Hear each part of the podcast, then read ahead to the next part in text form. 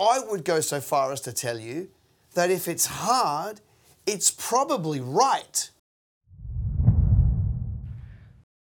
Well, hey guys, and welcome back to the Kingdom Business Podcast.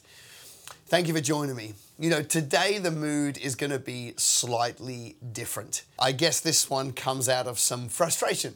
Um, you know, one of the benefits of doing what I do for a day job is that I get to see a really broad spectrum of the entrepreneurs inside the kingdom of God, right? And, um, you know, I guess different denominations, different faith persuasions, those sort of things. And, and you know, like, like you know, the, the extreme kind of chandelier swinging Pentecostals right through to the most conservative, reserved denominations. And that's a beautiful thing that there is a, a spectrum across the body of Christ.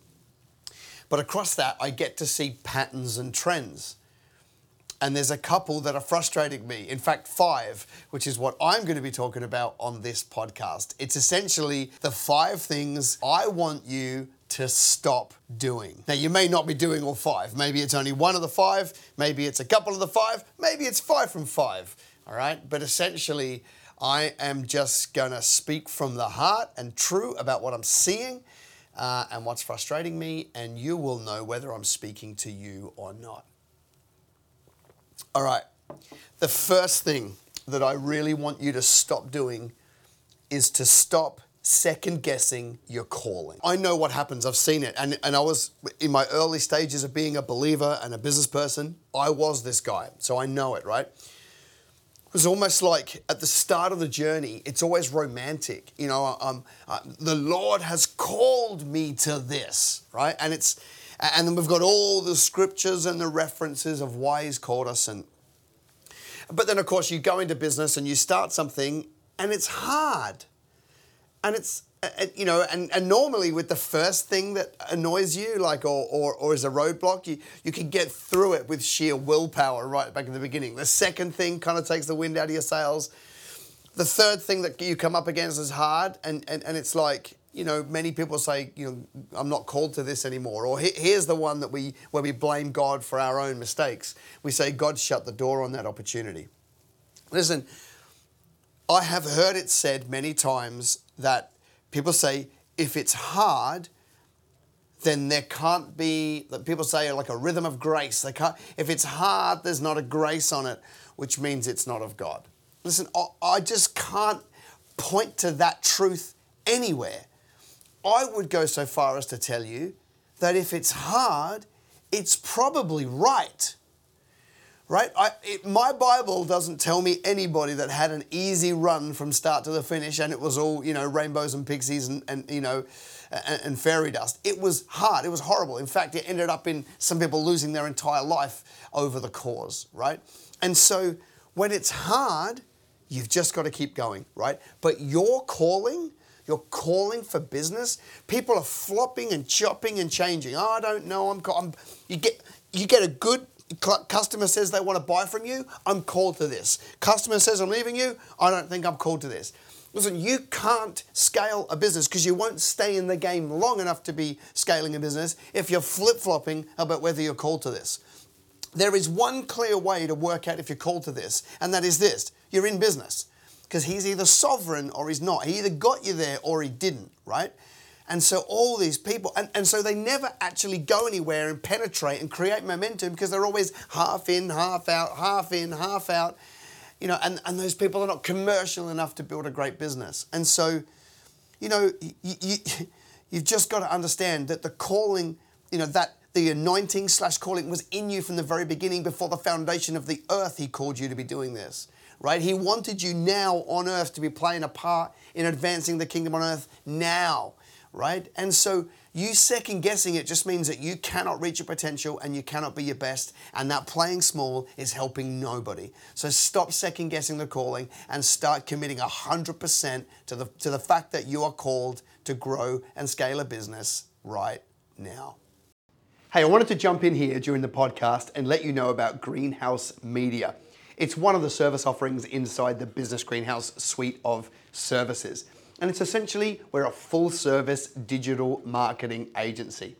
And there's a lot of agencies out there, but there's a couple of things that make us unique. The first thing is, is that I'm only interested in business results. I'm not out there trying to get people more comments, more likes, more shares. I just want to drive people results that matter. Good quality phone calls, good quality lead forms, ultimately the lead generator that helps you scale your business. The second thing that makes us unique is we're a collaborative team under one roof. So whereas in years gone by, you might have one provider for your website, one provider for SEO, one provider for Google, and then if things don't work, they all point the finger, we are all accountable and collaborative to make sure that we together work on achieving the outcomes you want. So we've got hundreds of clients and thousands of campaigns running across Australia and beyond. Uh, and Jamie heads up as head of strategy that side of the business. Jamie, why don't you tell us some of the results that we've had with our clients recently? Yeah, we've taken hundreds of businesses across different industries um, through our process. Um, some standouts for me over the last 12 months. We took a plumbing company um, from one location to four locations across three states, um, all through website built by our team, Google Ads and Facebook Ads. Um, we scaled an e-commerce business. We doubled their revenue in the last 12 months, and they had their best year yet. Um, we took a mechanic in Sydney from you know very few leads to over 350 phone calls um, per month um, over six months. Um, we also work with smaller budgets, so we took a, a small carpenter in Sydney um, with only $500 a month and got them a $20,000 job in their first month of ads. So a lot of good results, but they're the standouts for me in the last 12 months. Some great stories. You know, ultimately, we're marketers. We're not people that just put ads together. There's plenty of those, but we think like marketers to drive actual results. If I've piqued your interest, then click on the link below, head over to our page, uh, and there you'll find a diary. You can book a time that suits you, and Jamie and I will jump on a call with you and ascertain what are the business results you need and can we get them for you. All right, let's get back to the podcast. The second thing I want you to stop doing is you've got to stop being driven by your feelings. Listen, feelings lie. Feelings are liars, right? I can prove it to you, right? My alarm goes off 5:45. Uh, I have a gym inside my house, uh, squat rack, dumbbells, kettlebells, those kind of things. It's like there is not one morning that I want to go down and train. Not one. There never has been one. There will never be one, right? I want to do about 463 other things. If I was led by my feelings, right, I wouldn't be doing this podcast right now. I'd be sitting on TV watching some dumb show, right? That would be my feelings. You know, if, if I was driven by feelings, I wouldn't have hired a bunch of people because that's hard work. If I was driven by feelings, I wouldn't have hired people because they might let me down one day, right? It's just, you cannot grow a business and be driven by feelings. They lie to you all the time, right? And, and, and it's almost one of the ch- changes that we've got across the body of Christ today is as a prophetic culture has crept in, right? Which we live in more and more of an, uh, an awareness around the prophetic today. As a prophetic culture has come in, which is brilliant, by the way, right? You know, hear the word from the Lord and execute it on earth but that's been kind of mixed in with feelings and being led by feelings. And I've got to say to you, you cannot build something great if you're led by feelings. So, what should you be led by? You should be led by vision and Holy Spirit, right? Holy Spirit, you should be so intimate that you hear what's going on and you just go and move, even when you don't want to, right? You know, I, I can't imagine, you know, Esther was like inspired and feeling great about going to the king um, to ask to reverse the edict when the most likely outcome was to take off a head. I can't imagine that, you know, when the word came to Moses to go and get the people out of Egypt, that he was jumping with joy. In fact, scripture says he wasn't. He's like, oh, yeah, like me, like of all people, like, and he knew I was, he was wanted on murder you know, back there. Um, like, I, I, you know, Jesus says, "For the joy set before me endures the cross," but like, that's an anomaly, right? Most people, when they when they have those feelings, the feelings actually detract you. So you've got to be driven by your own vision and the Holy Spirit. When I say vision, I mean well, the Lord gives you a vision to grow and scale your business, to have an impact, to lead people, to change your communities, to fund your church and your projects, right? That vision is what you want to be led by right? All, all the little things in the way, those feelings are stopping you. I don't want to make sales calls because somebody might reject me. They're feelings, they're lying to you. Get on the phone, right? Oh, I don't want to have to, you know, open a second location because I'll be like busy on the road and I'll like I'll be tired. No, just get it done, right? You're driven by vision. If he gives you a vision, build the vision, understanding that all the feelings that you have, right, they're lying to you and they're going to make you play small. Be driven by vision, to be driven by the Holy Spirit, and stop listening to your own feelings because they will always make you go back to what's comfortable. The third thing I want you to stop doing is stop analyzing the money, right? There's a lot of people that spend a lot of their time analyzing the financial element of being called to business. Like, I want to make some money, but I don't want to be too much. But if I'm too profitable, money's going to make me greedy. I, I want 50,000 units. And I there's like, there's this whole conversation around should I be wealthy? Should I not? Is that a problem? How much should I tithe? Should I tithe on my gross, my profit, my revenue, my income? Should I tithe on the coconuts? And like 50,000 conversations around the money. Listen, forget it. It's a byproduct. It is a byproduct of working really, really hard, serving people, helping them out, innovating great products, right?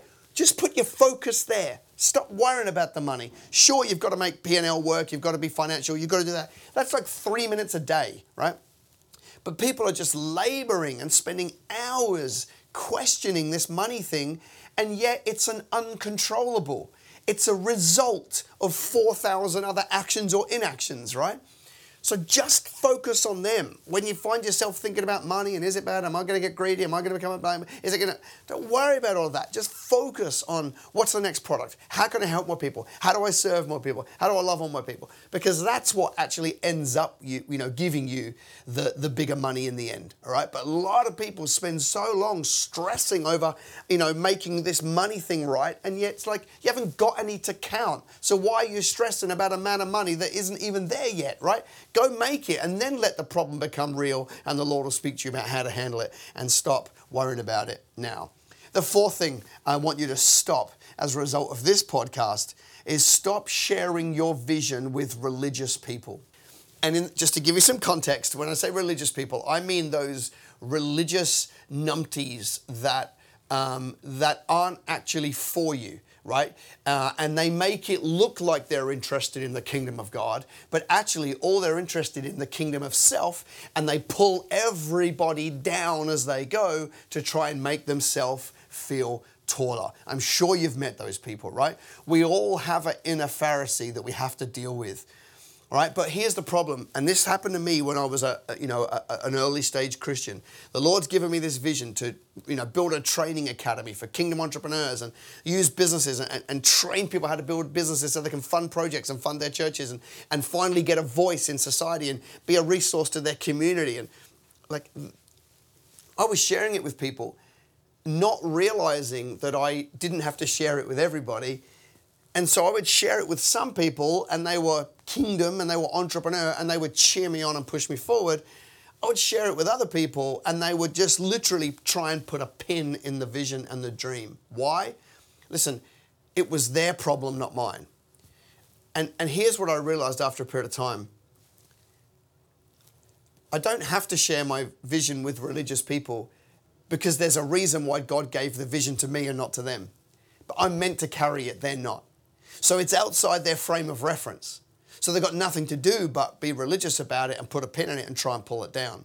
Okay? Poke fun at it, right? Have a go at it, so forth. Now, am I saying don't ever spend time with those people? Maybe that's between you. And that's a different podcast, right? About what friends group you've got. I'm talking about taking your vision and just be careful who you share it with. Because if those people that you share your vision with are not the people that are going to champion you, they're not your people that have your best interest, they're not going to move you forward, they're not going to inspire you, not going to challenge you to be better, then you need to stop sharing your vision with those people, all right? You know, one of the reasons why I built a community that's, you know, mostly in Australia but starting to form around the world now is because I want you to have that community of people that know, like, and trust you enough to champion you forward. So, who, when times are tough, are saying, You've got this, dig in, not people that are saying, Go back to what's comfortable, right? You've probably got people in your life that have made it their ministry to lower the bar for you, right?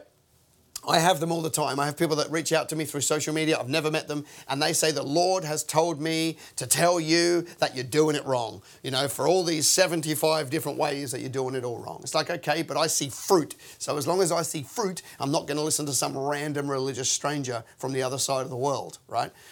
So just get really clear who you share it with, and you do not have to share your vision with everybody, and you need to really discern who you share it with because they will put a pin in your idea and get you second guessing what's going on. Listen, religious people prefer the old, right? You've only got to go back to Jesus' day, right? The people, you know, the, the people that knew the most scriptures failed to recognize the scriptures when they turned up as a person, right? Because they preferred the old, right? Um, and so you've got to find those people that prefer the new and want to champion you to your new future, all right? So you've got to stop sharing your people with those, your vision with those religious people. And the fifth thing I want you to stop questioning is your work ethic. Of course, right? You know, work is a gift. As entrepreneurs, as kingdom entrepreneurs, we want to work hard. We have a natural, you know, propensity to work hard. You know, if I think about my life, I was not particularly academic. I didn't enjoy school. I found it was too linear for me for the way that I wanted to learn. I had to go through school because it's illegal not to. And so, you know, it's like if I looked at the people in my classes who were getting the best results, I was like, cool, I'm, I can't win them. I, I won't be able to win them on, you know, like like general knowledge or the you know the test taking type. I won't be able to beat them on that. But I've got another gig that will probably outperform them by a mile. This is what I was thinking at school. It's like I'll just work harder than they ever will. It's worked out incredibly well for me, right? And so it, there's a natural propensity for me to want to work. I, I like working long hours. I like working intensely, right? And, and, and for me, it's kind of not work anyway, right? You know, there's obviously days that flat out suck. We, you know, we're all going to have those, or seasons maybe where you know, like it's you're not coming together or whatever, tired. It's like that. That's all fine. That's that's part of the journey.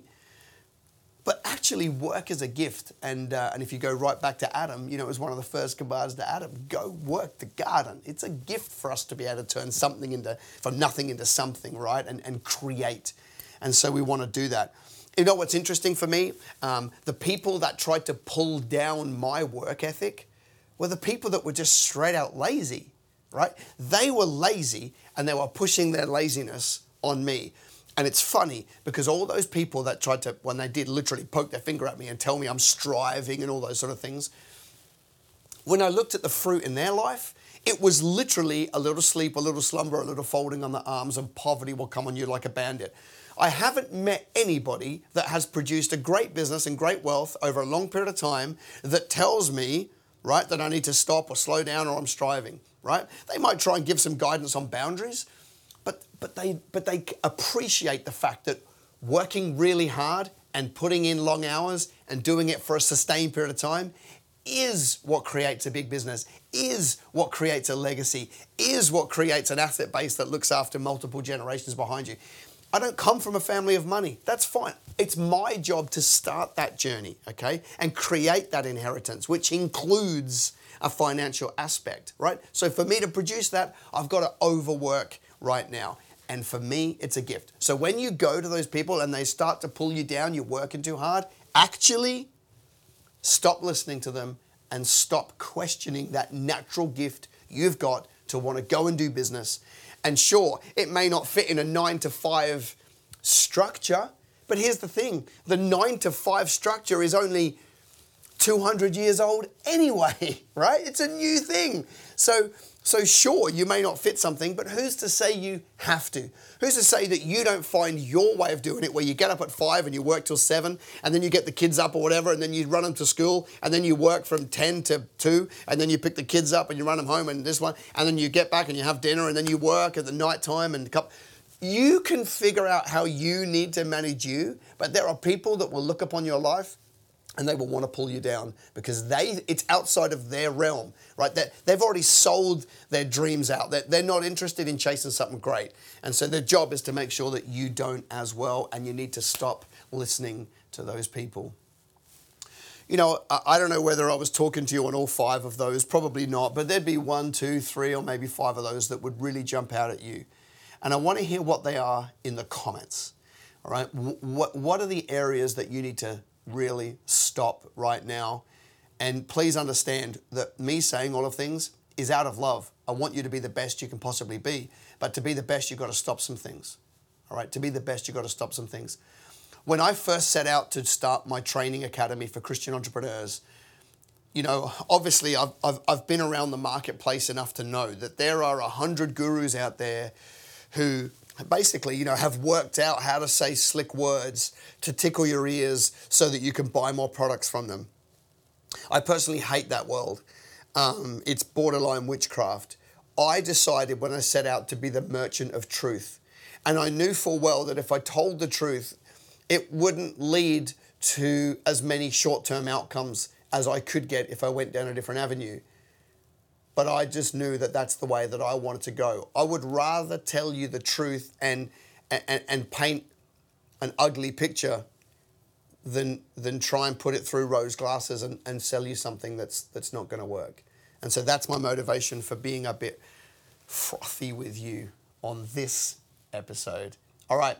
Uh, if you're listening to this on a podcast that you know and not on YouTube, do me a favor. Come find me on social and send me your feedback. What do you need to stop doing? All right. Love you guys heaps, and I'll see you on the next episode.